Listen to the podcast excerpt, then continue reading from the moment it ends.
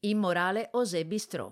Nella vivacissima Porta Venezia, che di fatto rappresenta un distretto gastronomico ricco di indirizzi interessanti, ha aperto i battenti alla fine del 2021 Immorale Osé, nuovo avamposto di Luca Leone Zampa. Lo chef, già molto amato con il suo bistrò immorale, poco distante, qui alza l'asticella e propone una cucina che gioca con consistenze e abbinamenti insoliti, in un ambiente elegante, dove continua il lavoro di ricerca sugli ingredienti, selezionati con criteri sostenibili.